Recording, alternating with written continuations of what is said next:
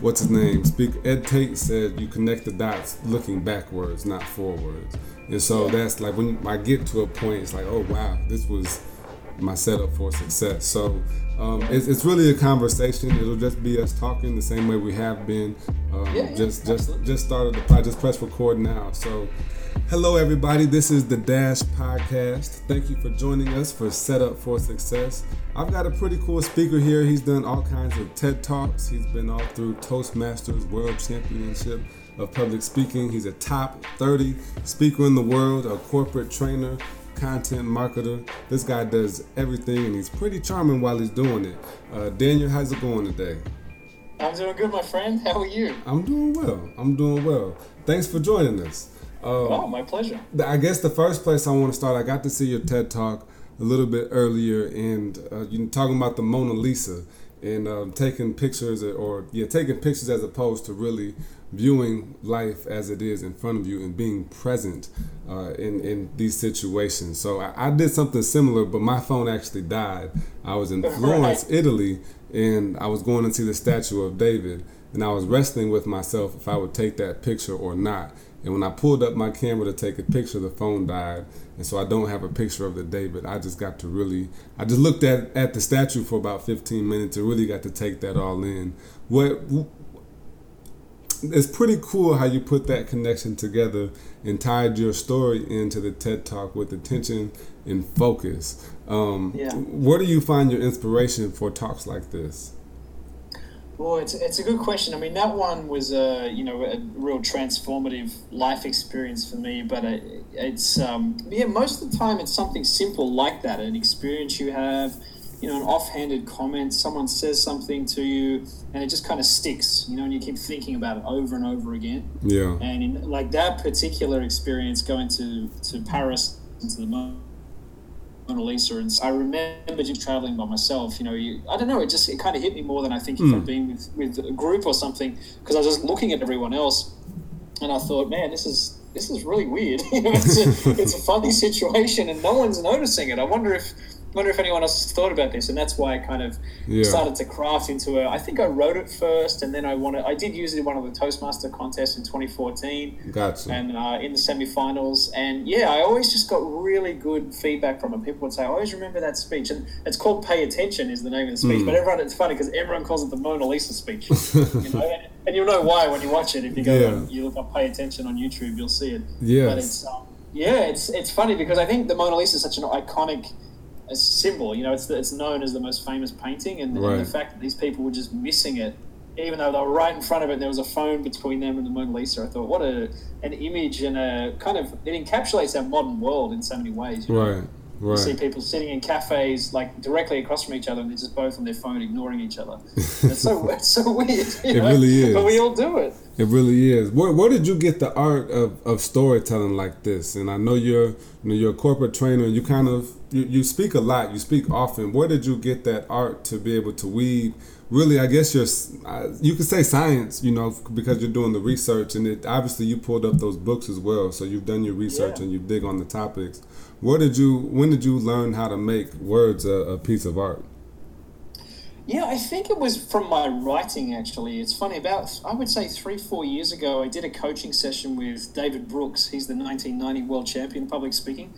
And uh, he's known for his writing. He did a great, like his, his championship speech is beautifully written. It's called Silver Bullets. It's an older one mm. now, but if you watch it, you'll see it's just beautifully written anyway, I did a coaching session with him, and um, he said to me, he said, "Oh, you know, can you send me the script for your speech?"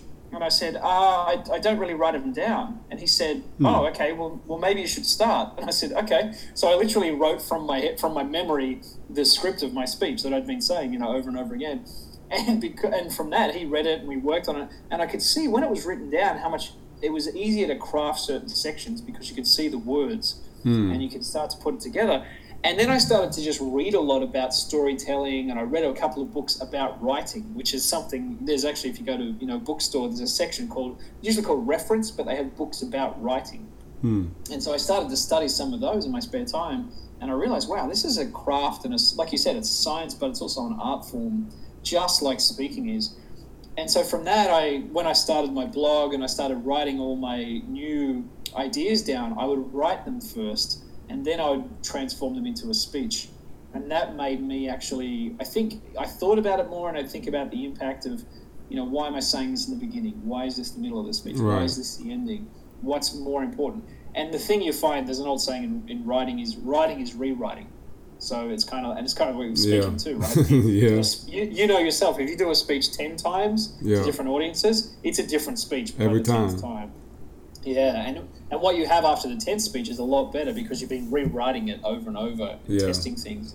So yeah, I think that's really how it started was just from from him coaching me and then writing and and I had this thing in the beginning when I started my blog, I wanted to write 50 different articles or 50 blogs Mm. and I I was obsessed about it, you know. And I think it took me about four months to do it. I used to write one every night, and I got to fifty, and I thought, okay, now I feel like I'm a writer. Now I feel like I've got that.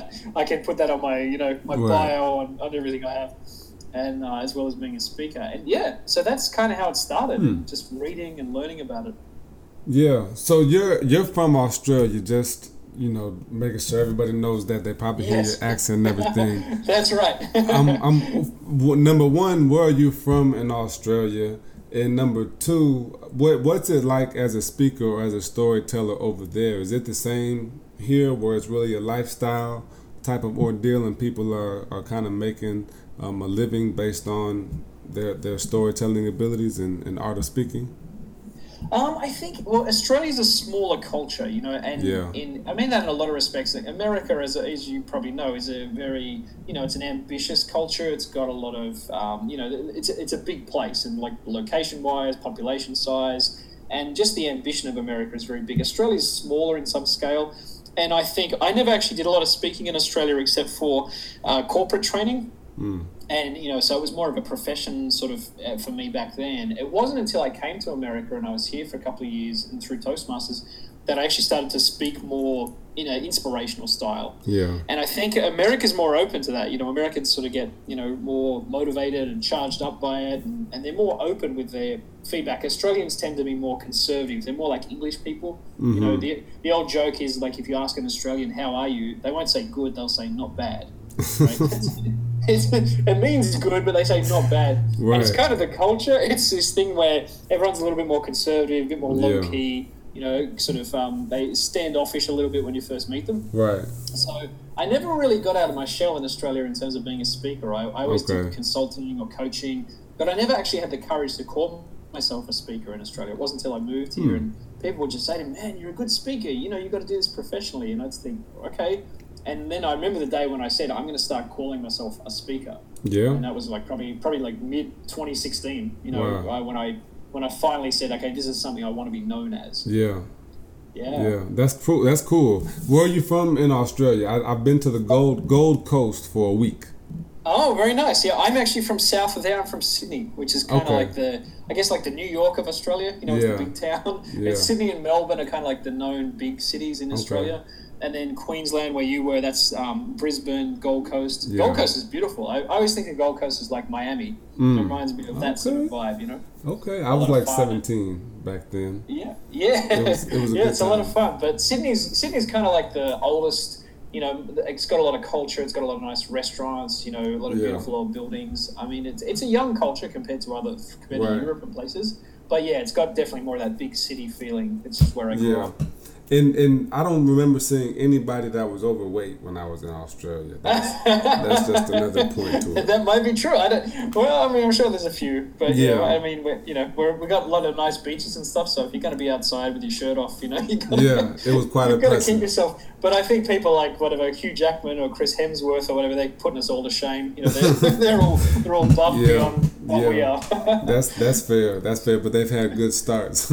so that's true. I, I'm I'm curious, Daniel, about the process. You know, before we kind of jumped on the air, uh, we're talking about. I'm I'm in my second year as an entrepreneur. We've got pretty similar careers, if you will. I do some training. You do some training, corporate consulting here, here, there, and there. How do you, you know, you have your stability and you have your things that you do on the side.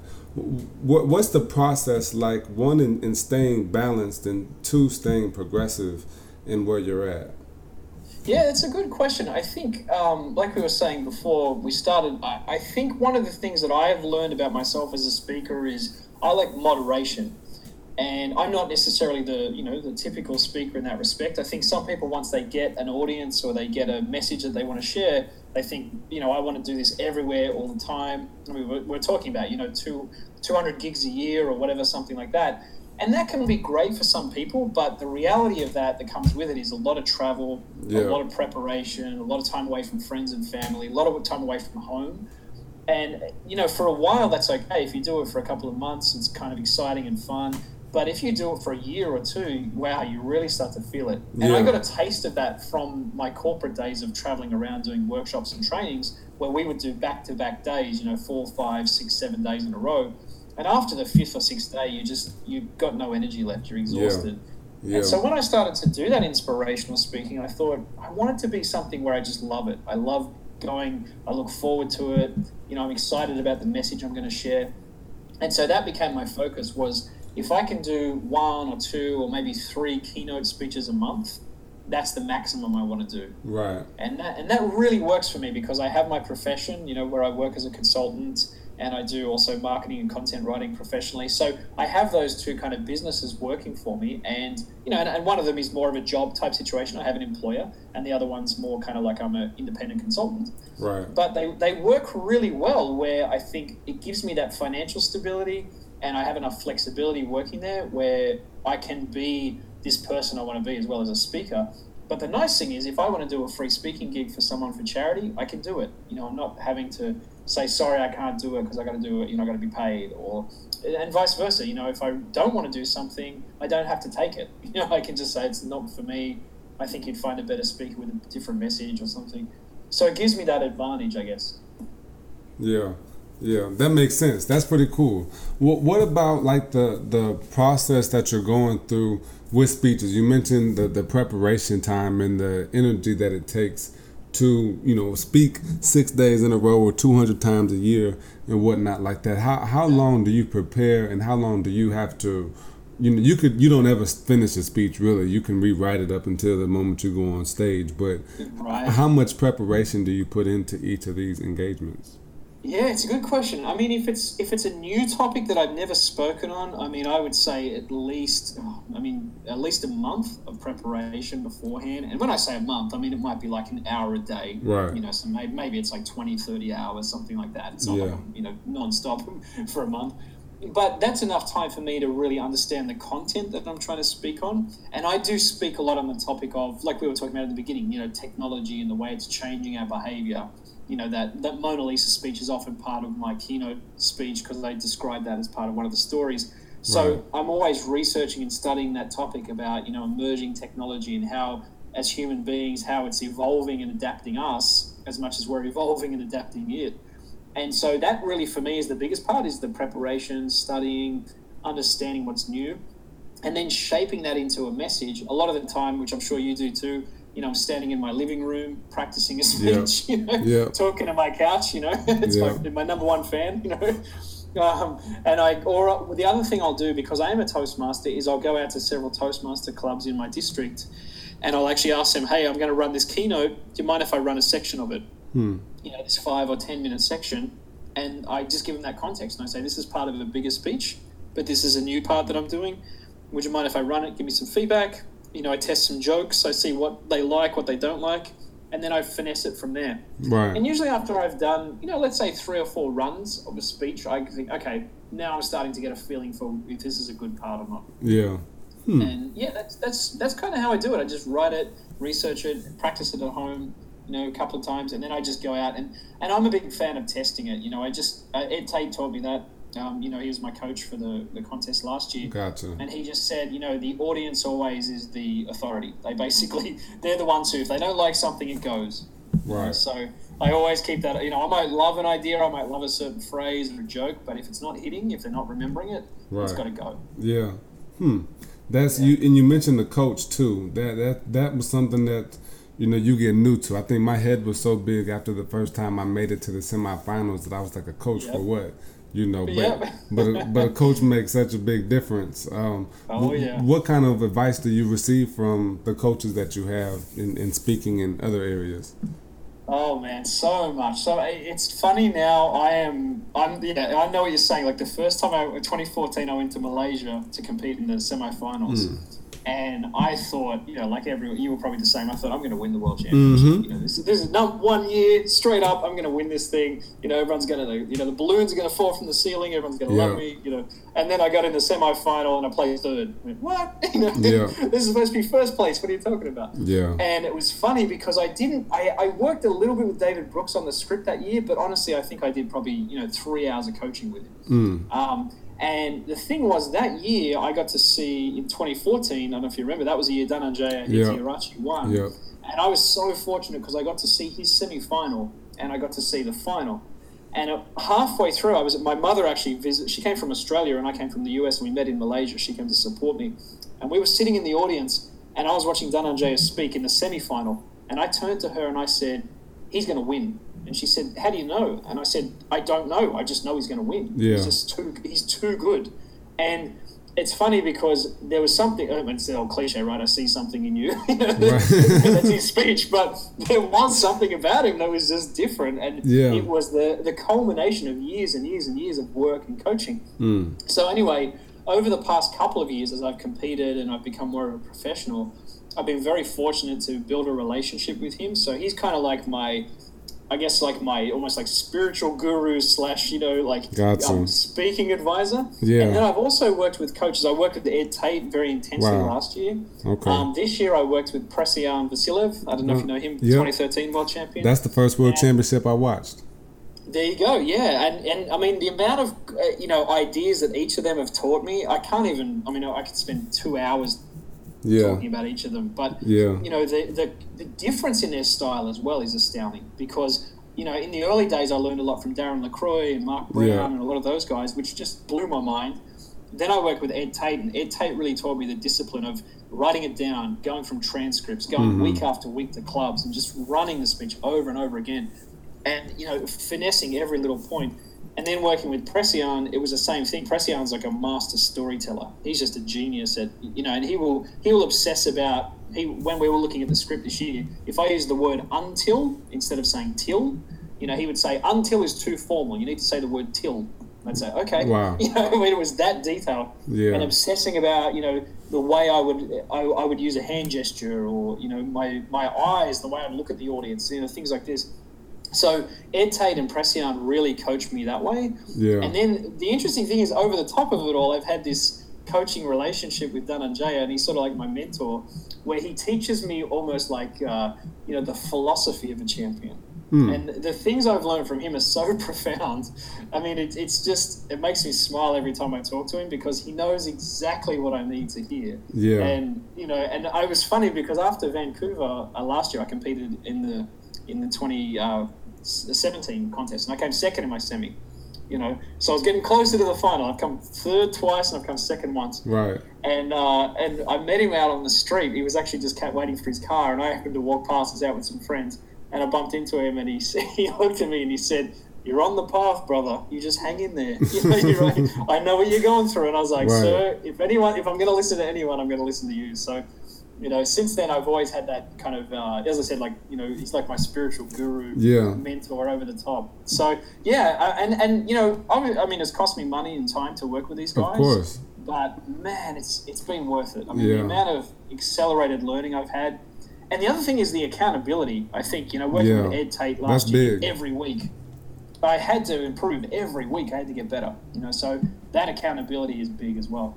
and that's a lot of the, the time you know the preparation that goes into to making a speech at that level you know these you know i know a lot of people don't know toastmasters like that but you know every Yeah. year there's a six month competition with 30000 people that enter it in a pool of 450000 people in 140 countries and they compete through those six rounds to the top 100 at the semifinals and Yep. to the top 10 to the big stage and the world champion uh, speakers. So no, they're all pretty cool. And I remember on, on my route in, in 16, the first picture I actually saw, and, and I was listening to Les Brown, and he mentioned that he won the Golden Gavel Award. And so I yeah. looked up the Golden Gavel and found Toastmasters, and I saw Dhananjaya, Kelly Sargent, and I believe it was Manoj Vasudevan, somebody around there. Um, and I was like, wow, I need to win that next year. And I, yeah. uh, after the uh, semi, no, after the district, after the state final, I remember somebody telling me like, you need to talk to world champions. I'm like, how?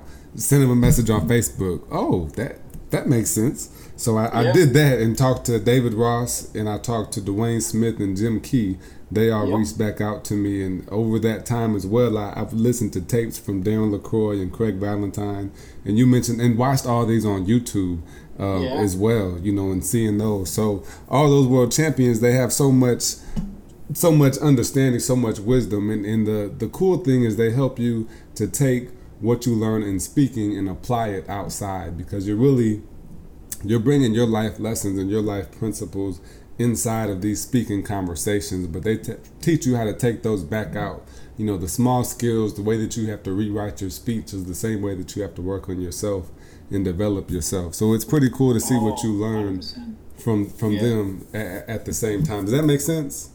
Oh 100% yeah it's yeah it's funny. There's sort of a joke, you know, in, in my company. People say to me, "Oh, how did you get so good as a speaker?" And I'm like, "Man, I've been competing in the world championships. I mean, like, it's right. it's you know, it's hardcore. I mean, you know, yeah. just hey, yeah. let's show up and do a speech and see what happens. I mean, you're no. like obsessing about it for months, and just you know, the amount of the amount of practice runs you do is just ridiculous. It's crazy. You know, it's, yeah, but it's almost like a I don't know. It's, it's like an athlete, you know. If they yep. go into the gym and they work out, they just get stronger and faster, and it almost it kind of culminates. You know, every year you just get better. But yeah. I think the thing is, especially Dhananjay has taught me, is it is a journey. I mean, you if you think, I mean, look, it happens. People come in in one year and they win.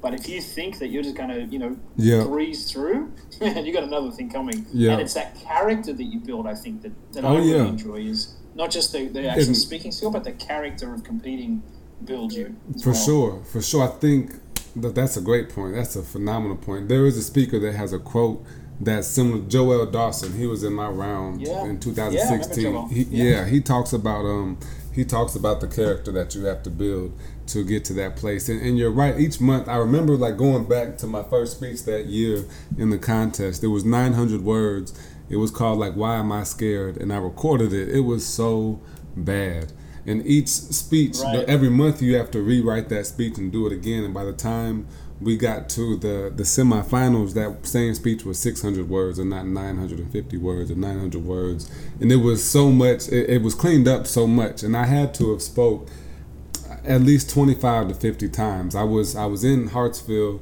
and i was going around the state traveling to south carolina to different all, all of the district meetings, all of the, the conventions, and all those things, I got to go and present that speech at. And also, I went to Charleston, South Carolina. There's yeah, a lot of clubs wow. there. And I every you know three or four times a week, I was going to different clubs and giving this speech and having coaches with me. And Kelly Sargent was coaching me then.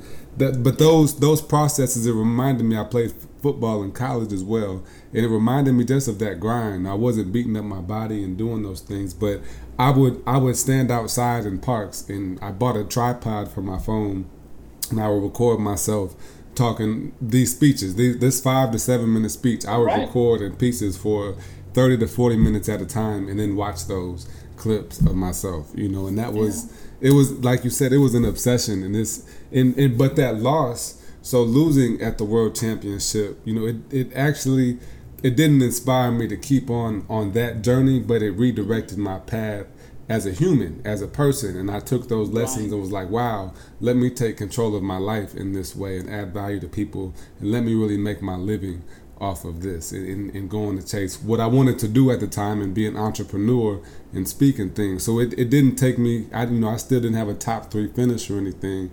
Top 100 was is great, but now I've got to really take control of my life because of the journey that I took to get to that world stage. Yeah. Exactly, and it's. I always think of speaking. It's almost like the ability to drive, right? You know, you can you can kind of use it that ability to drive in any car that you get into. Speaking is very similar. You know, once you know how to speak in front of a Yeah. you know how to keep them engaged. It doesn't really matter the environment. You know, you can do it in a business, you can do it in a church, you can do it in a you know whatever it is, a stadium. It doesn't really matter because you've got that ability and you can adapt. Right. You can you can play with it. You know. So, but I think so many people get stuck where they think I have a fear of it. You know, I, I can't. I just avoid it. But once you get, as you know, once you get past that fear, it's it's, it's- one of the most good. thrilling things in the world. Yeah, yeah, and it's you know the fear is what pushes you there. You, the your brain doesn't know the difference between being nervous and being excited. So if you take that Right. same fear and put it into your speech as confidence, then it it really changes you. And you have to be, you know, uh, you have to have a certain sense of self efficacy to be able to get on stage and present yourself in a fashion that's confident. So you, Yeah. you really have to be better as a as a human. Uh, Yes. N- Now tell me, Daniel, with TED Talks, I've applied for maybe two or 3 TED Talks and got rejected every time. That's Yep. that's a process in itself to to go through the process of a TED Talk. What, what does Oh, it yeah. take to to go through that piece? We've been talking about Toastmasters. What about what about the TED Talk lane? It's exactly what you, you just explained it right there, my friend. You got to keep applying and keep getting rejected until one says yes. That's exactly you're on the path. Yeah. As Dananjaya said to me, you're on the path, brother. Yeah. That's exactly what I did. So I in 2016 I didn't compete. The year that you did compete, I took a Mhm. year off because I just there's two reasons. I 2015 I took a really tough loss in the semifinals. And I just I was kind of burned out, and I just needed to I needed to do other stuff, you know. And I wanted to do a TEDx. I wanted to really get that out there. That was one of my goals. Yeah. So I set a goal in January 2016 that this year I'm going to do a TEDx talk. And I applied to, I think I applied to about 12 by the time I got selected. It was the eighth one or ninth Wow. one that I applied to. And it was so funny because I was so used to getting the rejections that, you know, it's like the email would come in and they'd say, Hey, thank you so much for applying. We really value you doing it. Unfortunately, Yeah. you know, and I go, oh man, the one that I got con- uh, selected for, TEDx Temecula, which is about an hour and a half away from where I live here in Orange County, California, it I actually got the email. It was in my inbox, and it was on a Sunday afternoon, and I saw it there, and I thought, I can't open it. I can't stomach another rejection right now. so I went to the gym instead. I actually, I left the email closed, and I went to the gym to burn off some steam. I came back, and I'm like, all right, here we go. And I opened it. It says, "Dear Daniel, thank you for your contribution." Congratulations! I was like, whoa! Wow. I couldn't believe it. I've been picked and uh, it was just it was the persistence. But honestly, I would have I would have applied for a hundred. I would have kept going. I didn't Until you got it. I was determined. And and here's the thing, the funny thing which I laugh about now. In so in January I decided to do a TED talk that year. Right, I had no I had no gig. I had no you know official date of when I was going to do one. But I started going to Rotary clubs and corporate uh, meetups and like you know BNI events and things like that. And I would say to them, "Can I speak at your event because I'm practicing for my TED talk?" Mm. And they'd say, "Oh yeah, sure, that'd be great. When's your TED talk?" And I'd say, "Well, it hasn't been approved yet. Yeah. no, I haven't actually got the date yet because I didn't actually have it. You know, no one Right. had accepted it. Right. But I was so determined. I, I, I truly believe this. I spoke it into reality. you have to. Just, I, yeah, and just by telling people I'm doing a TED talk this year, people would say, "That's awesome. When is it?" Well, I haven't got the date yet, but I'm definitely doing it this year. That's great. Yeah. And when I got it, I did it was uh, October. Okay. October that year. That's how long it took me. Wow. Okay. And I just kept at it. Yeah. So, my friend, if you want to do one, and um, I, I would say, on that note, not not trying to say you know one is better than the other, but in terms of uh, recognition in the let's say the real world for TEDx or for Toastmasters, the TEDx brand is so much stronger because of their visibility on YouTube. You know, yeah. because people share on Facebook and things, that you have so much more potential to reach people through the Mhm. speaking you do at TED, especially if it's a well produced video. You know, that's important too. You got to have a decent, you know, sort of look. Um, and you got to say something of worth. Right. And that's important as well. Yeah. But yeah, the amount of um, speaking opportunities I've had because of that TED talk since 2016 have been phenomenal. You know, so it's really for anyone who wants to you know branch into that professional kind of realm like we have you have to look at doing one at some stage Right. Right. That's a good. Yeah. That's a good point. Hmm.